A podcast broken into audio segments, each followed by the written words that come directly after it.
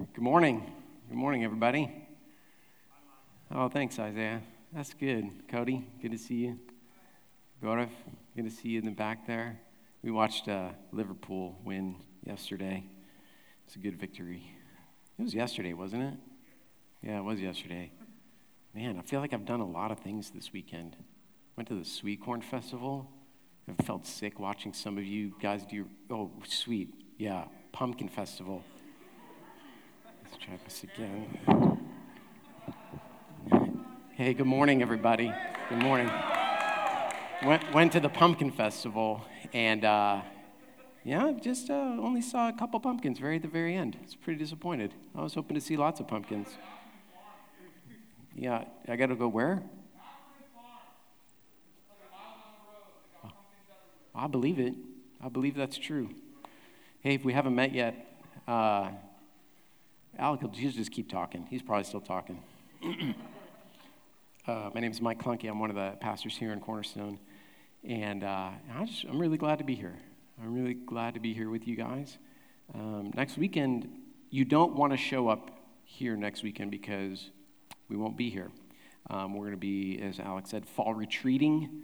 And if you haven't, if you haven't signed up yet, I just, I hope you would consider joining me. Join us at, at the fall retreat.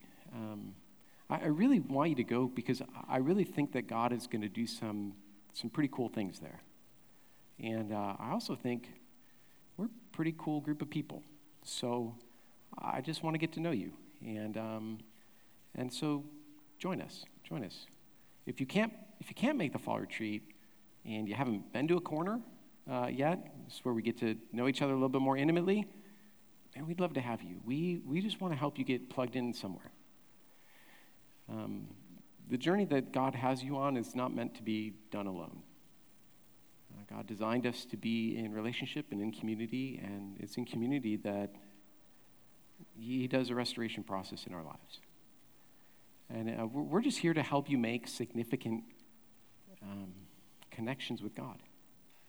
And in, in, a community of faith, uh, that, that's really where those the, the significant connections will happen, and that's really what we want. Um, we're, we are, we're also committed to providing uh, an atmosphere of increasing intimacy with your Heavenly Father. So, here on Sunday mornings, we want to open up the Word and we want to walk into the story of God's love for you so that you, you not only find Him, but in doing so, you find yourself through Him. And this morning, I want to finish talking about the kingdom by inviting us into the story God tells us about what the future dimension of the kingdom will look like.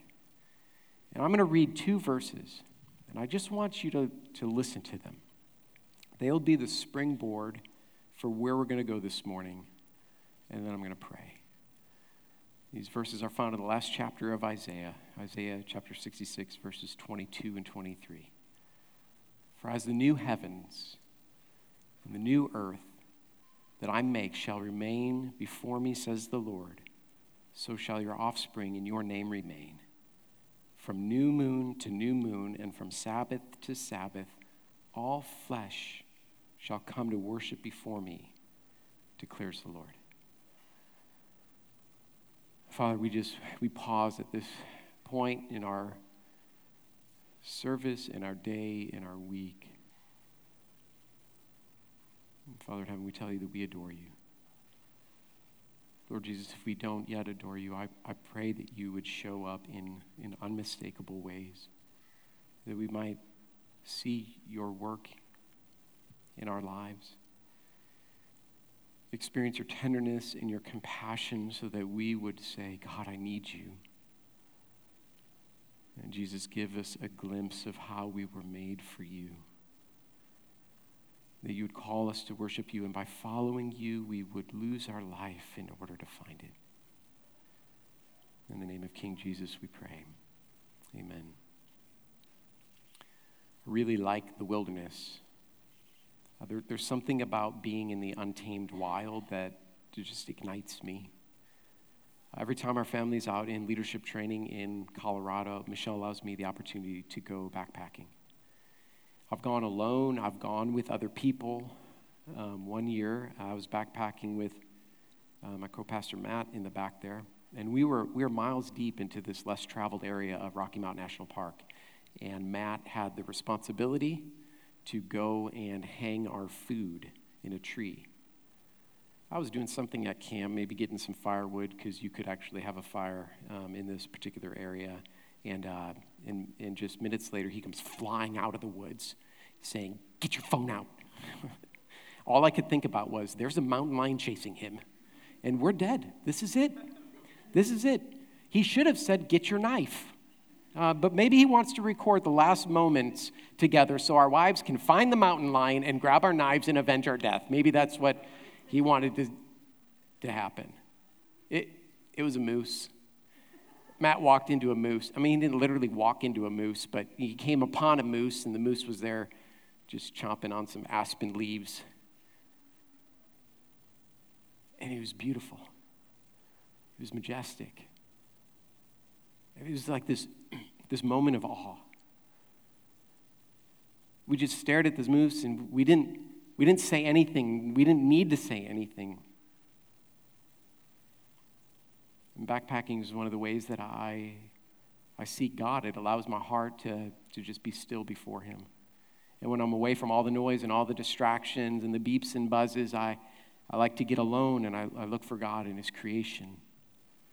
And during those times, I spend a considerable amount of time in, in Scripture. I spend a lot of time in prayer. I spend a good amount of time in silence. And it's during those times that God speaks to me. It's during those times of deep heart introspection that the Lord shows up. And I hear him say when, I, when I'm with him, I'm pleased with you, Mike. There's no condemnation for those who are in Christ. I picked you. Mike. You're my child. I adopted you. And what I read in Scripture and hear in prayer is that God loves me, and because He loves me, He wants to restore me. And what an amazing and terrible thing to hear. Amazing because the tenderness of, of the love of God has, has just left me weeping at, at times for no other reason than I'm just amazed at His kindness and terrible because he gets really specific about the things that he is working on and restoring in my life. Last week, uh, Michelle and I had, for us, a fairly long and drawn out conflict over something that if I told you, you might say, huh, I know real people argued about something like that. but the activating issue wasn't, wasn't the issue at all. It was all the things that are underneath, all the fears and beliefs and lies and pain that's packed into each one of our hearts. And that is what got paraded in front of each one of us. You see, for me, I, have wrestled with anger for 20 years. 20 years ago, God began to reveal in me, through my relationship with Michelle, how unbelievably angry I am and how unbelievably sad I am and how ashamed I am about my anger. So during this last kerfuffle, as she was leaving to go pick up my son Luke from football practice, she said, I know you're trying to tell me that you're sad about what I said, but you don't sound sad. You don't look sad. You look and you sound angry. And uh, she left, and the dinner menu was tacos. Short story, I just I cook all the meat in the house, and I stood there alone at the stove taking out some aggression on some ground turkey. she got home, we ate, and then we went to be alone to try to work out what had happened. And very gently, she invited me to share my heart about where I was wounded by something she had said, and it was a very kind and tender invitation. And we were able to work through the issue from earlier. And then I confessed to her that I felt so ashamed when she told me that I sounded angry. I told her after she left, all I wanted to do was run away. I just wanted to hide. And through, through tears, I grieve that I'm still struggling with anger in my life. 20 years. You know what she didn't say? Yeah, you should be. 20 years I've put up with this crap. You should be frustrated. It was funny if you ever had a conversation with my wife, she's the sweetest thing. She like, she would never say that. Um, except if you're playing a game, she's fierce, okay? That's what she didn't say. What she did say unlocked a door of hope. She said, It's okay to struggle with this. And you have grown so much. And I've seen God do his work in your life. And this might be something that you continue to deal with for a long time. But God is transforming you, and one day you're going to be with Him, and He will completely remove it from your life, and you won't have to carry it anymore. I took a deep breath. And there's something, there's probably something in your life that if it was gone, like if you woke up tomorrow and that thing that you came in here carrying was gone, you didn't have to deal with it anymore, man, what, what a relief. How, how amazing would that be? How incredible would it be for that thing to be gone? Maybe it's the worry that overwhelms you. Maybe it's your fears, anxieties trauma, pain. God at work in us is bringing all things under his throne. He is at work in transforming everything one day.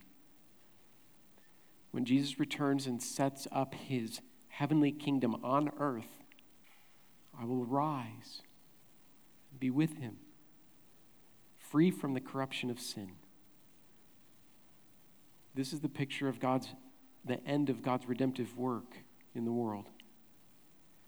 It is a world rightly ordered, sin destroyed, death destroyed. And this is what the scriptures speak about. This is what God spoke to Isaiah about a new heavens and a new earth.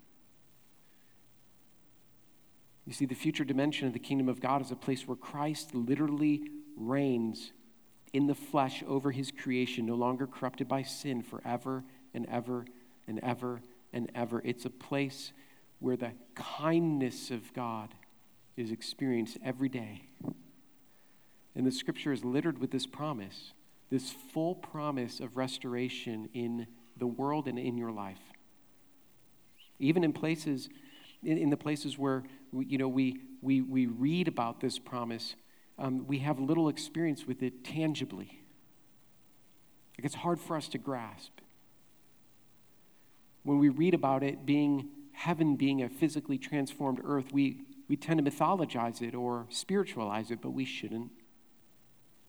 That's not an option, at least it's not supposed to be. You see, when, when scriptures speak about the consummation of the kingdom of God, the fullness of the kingdom of God, that future dimension of the kingdom of God. This is always what is pictured. This is the big picture of eternity, and it is this a resurrected life in a resurrected body with a resurrected Christ reigning on a resurrected earth. So I want to encourage you to take notes. Write down questions that come up, anything that you hear me say that you that makes you go, I've never quite heard it heard that before, or that's different from what I expected or believe. Because when I think about God's transformation work in my own life, I, I, look forward to that day when I'm with Him. Like that is the thing that I look forward to the most when I'm with Him completely made new. And this begs the question why a new heavens and a new earth? Why is that an essential part of a Christian's hope? Why? Well, we read in the book of Genesis that God is creator and that before anything existed, God existed. And He created the universe and the stars and the, the moon and the earth, and He filled it with plants and animals. And on the last day, He, he, he rested. The last day before He rested, He created you, me, people. It's the best creation of all. Of all his creation, we're the only ones who are made in his image. And Genesis 2 7 says something really important. It says, Then the Lord God formed the man of dust from the ground and breathed into his nostrils the breath of life, and the man became a living creature. So here we find a definition of what it means to be human.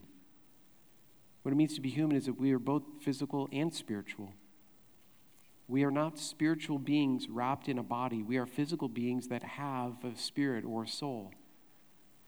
So, both body and spirit, that is our constitution. As it is, we weren't designed or created to inhabit a non physical space. It's somewhat hard or impossible to imagine a non place. The philosopher Plato, he, he proposed that we are spiritual beings housed in a physical body, that matter and spirit, they're diametrically opposed. He, he said that matter, the physical, was bad, but spirit, spirit's good. This is why Genesis 2 7 is so valuable. It tells us that we are both flesh and spirit. One is not superior to another, one is not subordinate to another. It means this we are earth people, it's what we were made for. When God created us, He created us as earth people and He dwelt with us. He did not create us and then whisk us away to be ethereal wisps with Him somewhere. Instead, He came to be on the physical earth that He created for you and I to enjoy with Him. And in the beginning, we were in perfect union with our Creator. And we are created to be a perfect reflection back to this holy, beautiful, loving God of what a marvelous and wonderful, wonderful Creator He is. But we rebelled against having God as our authority, as our King. We are created to be forever with Him in a physical environment, but in our rebellion, because of sin, God cursed our physical bodies with death and disease. This is so important. Death wasn't part of the original plan. Corruption is not a part of the original design. Pain is not the way it's supposed to be. And if we're to talk of God transforming, if we're talk about Him restoring, then God's aim is to restore it all. All of it. So our rebellion against Him as King means, means that we no longer work the way we were designed to work. The earth no longer works the way it was designed to work. It's all been corrupted, it's all been forced to endure the corruption of sin. You see, the present agenda of the kingdom of God is that we become the vehicle by which we call people to have Christ as king. And as his ambassadors, we, we are working to make justice and righteousness roll down like a mighty river. This is the goodness of God's design and the eventual consummation of the kingdom. And so, from Genesis 3 on, the rest of the scriptures, it all talks about this plan of restoration in your life, and in the world. This is his plan, his plan of redeeming his creation, us, and the earth. So, death then is a judgment on a rebellion. It is a just penalty for our sin. You see, in God's economy, sin is accounted for by death. So, Jesus' death then is, is a tangible offer of love, an offering for you and I for forgiveness for our rebellion. But forgiveness is not the fullness of the story. Forgiveness is not full restoration. Forgiveness is necessary for restoration. And since restoration, in Genesis 1 and 2, the story there, then Jesus dying for sin isn't the end of the chapter, but it's the first line in the next one. You see, if Jesus had merely died, he would not have redeemed anything he would be, well, just dead. The penalty of our rebellion would live on. But full restoration is the body being freed from decay. See, the power of God to justify each one of us is in the resurrected body. And so, the resurrection of our bodies, the resurrection of Christ, it shows us that not only did Jesus just die, die for sin, but he defeats the judgment of sin. He defeated death. And so the resurrection of Christ is exactly why Paul can exclaim in 1 Corinthians 15 Death, is swallowed up in victory. Oh, death, where is your victory? Oh, death, where is your sting? The sting of death is sin, and the power of sin is the law. But thanks be to God who gives us the victory through our Lord Jesus Christ. See, the resurrection fits with the story of God and our story. If God does not redeem my body, he doesn't redeem me. If there is no resurrection, if my body is not raised up in the last judgment to be with a resurrected Savior, then there is no hope. There is no salvation. Sin has the last word if Christ has not been raised from the dead. And do you see why? Because God did not create your body to just trash it. He created it and made you both body and spirit. This is what it means to be made in His image and to have life. He created your body and spirit as a single unit, and that's what makes you you. And complete transformation means this in Christ's resurrection, you and I have the hope of being released from the effects of the fall, from sin and decay. And it has always been God's plan to make everything like it was back in the beginning, where nothing keeps us, nothing stands in the way from us dwelling with Him in the fullness of who we are. And this has massive ramifications on all of creation. That's why in Revelation, the last book in scriptures, it, the disciple John gives us a picture of the, this eternal heaven. The eternal heaven is the new Jerusalem the eternal heaven is not where we have wings and, and play harps doing nothing that people currently do. Instead, the picture of it is this heavenly city that comes down to a new restored earth. And in the middle of it is the tree of life. It is the picture of a new Eden, the one that we were banished from but made to inhabit. Here, in the culmination of the kingdom of God. All physical reality will be transformed, and we will inherit a transformed creation with transformed bodies, and God will dwell with a new humanity. In the end, the story in Scripture is very concrete. What we want and what we truly desire when we hope and when we long for fulfillment is exactly what the scripture promises for those who are in Christ Jesus. To say it plainly again, the big picture of eternal heaven, the future dimension of the kingdom of God is this a resurrected life in a resurrected body with a resurrected Christ reigning on a resurrected earth. And our lives are moving toward this picture of renewal. It's the renewal and the transformation of all things you see, we long to be done with cancer. We long to be done with anxiety. There's a longing in each one of us to be done with the pain that we've experienced, to be done with despair, to be done with anger. We long for that. But the number one reason we don't long for heaven is because, well, because honestly, most people who say they're Christians, they have no idea about the biblical and historical depiction of heaven that we see in the scriptures. Most of us, we, we have some sort of Platonic view that when you die, you become disembodied and you float around somewhere in the clouds. And that sounds a lot more like some vague Eastern mysticism than what Scripture pictures for us. And when my wife pictured me standing in God's presence renewed, I can imagine it. I can take it in a little bit.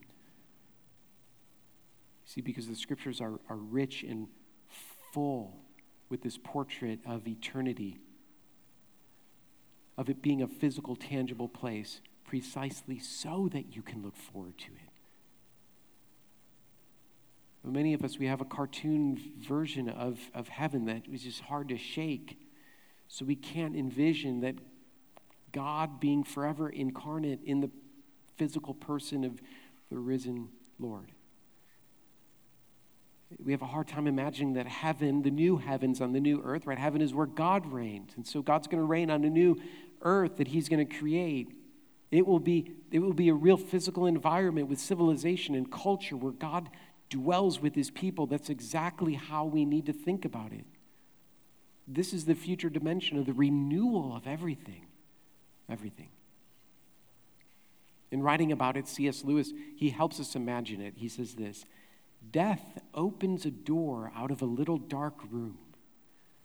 That's all the life we have known before it, into a great, real place where the true sun shines and we shall meet. In, in his book, The Last Battle in the Chronicle of Narnia series, I read this when I was adult, as an adult, because I became a Christ follower at 19, and is is incredible. These books are unbelievable. In the last battle, he describes heaven like this. It is as hard to explain how this sunlit land was different from the old Narnia as it would be to tell you how the fruits of that country taste. Perhaps you will get some idea of it if you think of it like this. You may have been in a room in which there was a window that looked out on a lovely bay of, of the sea or a green valley that wound among mountains.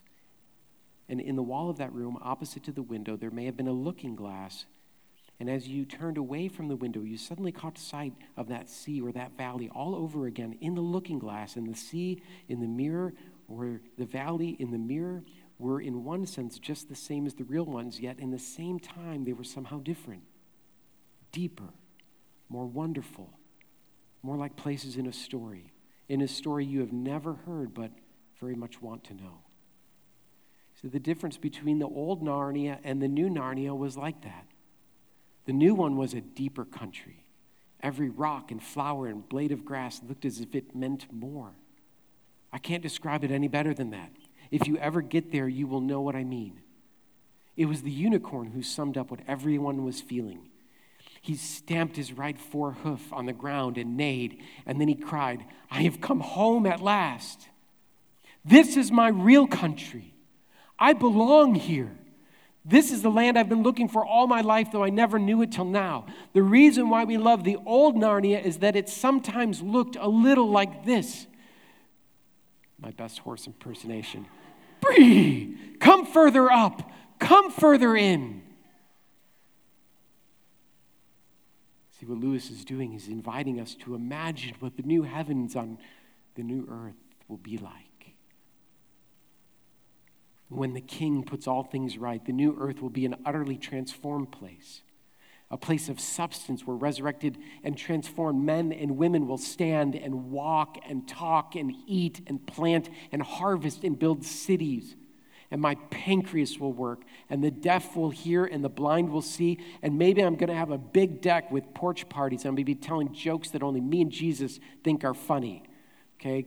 Some things probably don't change, but it will be more weighty and real. It will be more alive. It will be a place of substance. The consummation of the kingdom, the future dimension of the kingdom of God, it will not be a place of disembodied spirits, spirits doing nothing that humans do now. It will be a place where everything we do now happens. Everything good happens without the baggage of sin and decay. Lewis only imagines a grand place because God draws us into it and invites us to imagine it with Him. Romans 8, Paul writes this For I consider that the sufferings of the present time are not worth comparing with the glory that, will, that is to be revealed to us. For the creation waits with eager longing for the revealing of the sons of God means God is going to, tra- we are going to be transformed, and the earth is going to be transformed so that we fit on this new place. Everywhere you look, at every corner of the globe, you can sense today that something has terribly gone wrong, but something good is coming. There is a glory that is coming that, that uh, in all of creation that will make the worst suffering seem inconsequential. Verse 20, for the creation was subjected to futility, willing, not willingly, but because of him who subjected it in hope. You see, the human stewards of earth plunged themselves into a free fall from the glory of all uh, of God, and all of creation just went with them. This is the curse. We are left with an ache for Eden, for something far better, which our senses can detect, but which seems so dim. Verse 21 that the creation itself will be set free from its bondage to corruption and obtain the freedom of the glory of the children of God. This is far from wishful thinking. The creation will be set free. All of creation will be set free from its bondage to corruption and to decay. And it is blood bought assurance. This same humanity that free fell from grace will rise again through the humanity of Jesus Christ. Verse 22 For we know that the whole creation has been groaning together in the pains of childbirth until now.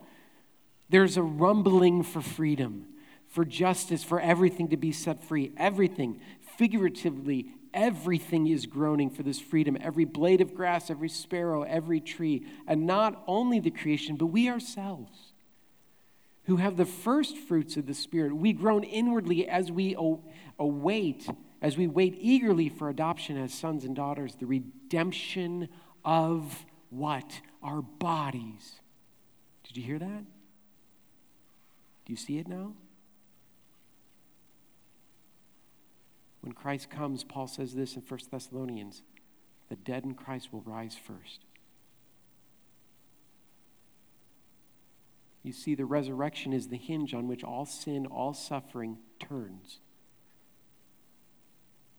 You have to know this God never minimizes your pain, He never minimizes what you've suffered. He takes it head on. This is the story of the cross and His love for you. Death, which used to be the sting, the penalty of sin, God even takes death and He turns it, He flips it on its head. How? Well, for the Christ follower, death no longer leads to complete eternal separation from God. Death opens up a doorway to paradise. It brings me right into his presence. The final and future dimension of God's kingdom is the new heavens on the new earth. It is a resurrected body. It is a resurrected life and a resurrected body with a resurrected Christ reigning on a resurrected earth. The reason why we love the old Narnia is that sometimes it looked a little bit like this. See, the transformation that began in my life at 19 when I yielded my life to the King, it began slowly, and Jesus began to reign over all of my dysfunction and my brokenness.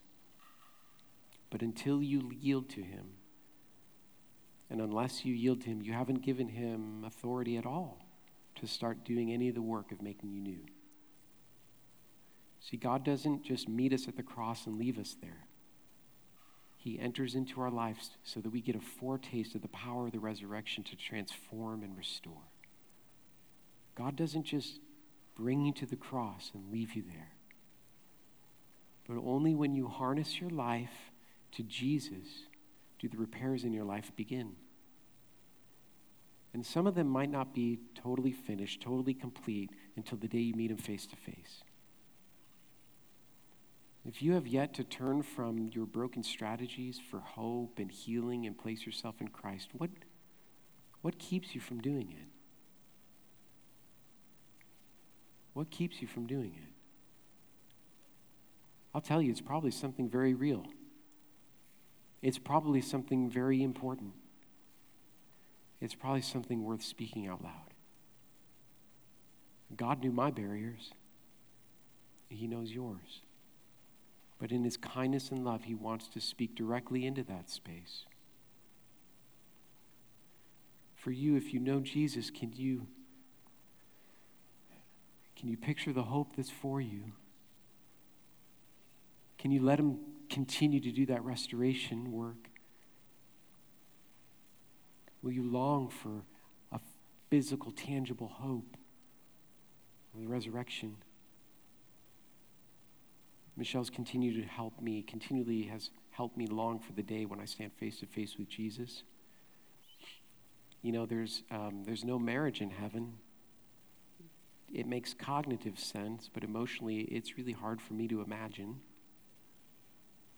I don't know what it's going to be like. Uh, like, I, I, hope I can build a cabin in the mountains by a stream that's right next door to her beach house. I think there's a place, Hawaii, is that like? I've never been there, but it sounds like Hawaii. but it will be there that I know fully just as I'm fully known.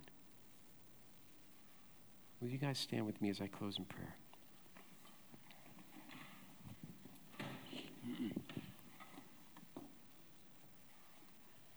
Guys, I'm not sure what you're carrying today, what fears you have, or what pain in life you've experienced, or how damaged you think you are. You know, when we come that day into the physical presence of King Jesus, totally transformed, totally healed, I'll see it. I will see it. I will see the real you the you that God has been renovating. With all the layers of sin and all the trouble and all the pain, all of that will be pulled back.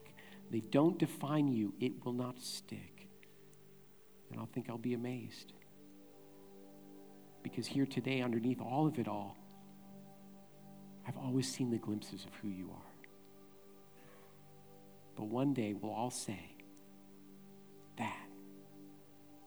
that's who you really are. And we'll marvel at the Jesus who bore our sin and their worship a resurrected King. And so, Father in heaven, we just pray. My unending prayer is that everybody who is standing here with me would be present in the fullness of your kingdom when you come to judge the living and the dead, that they would be with you. So, God, would you? Have us to hope for you. God, would you continue doing that restoration work? Lord, would you help us to long for the day when we stand before you and you give us a white stone, and on it is a name that is known only to me and you as you name me? How intimate of a day will that be? Lord, we worship you. We continue to worship you in song. We tell you we love you and adore you. In your name we pray. Amen.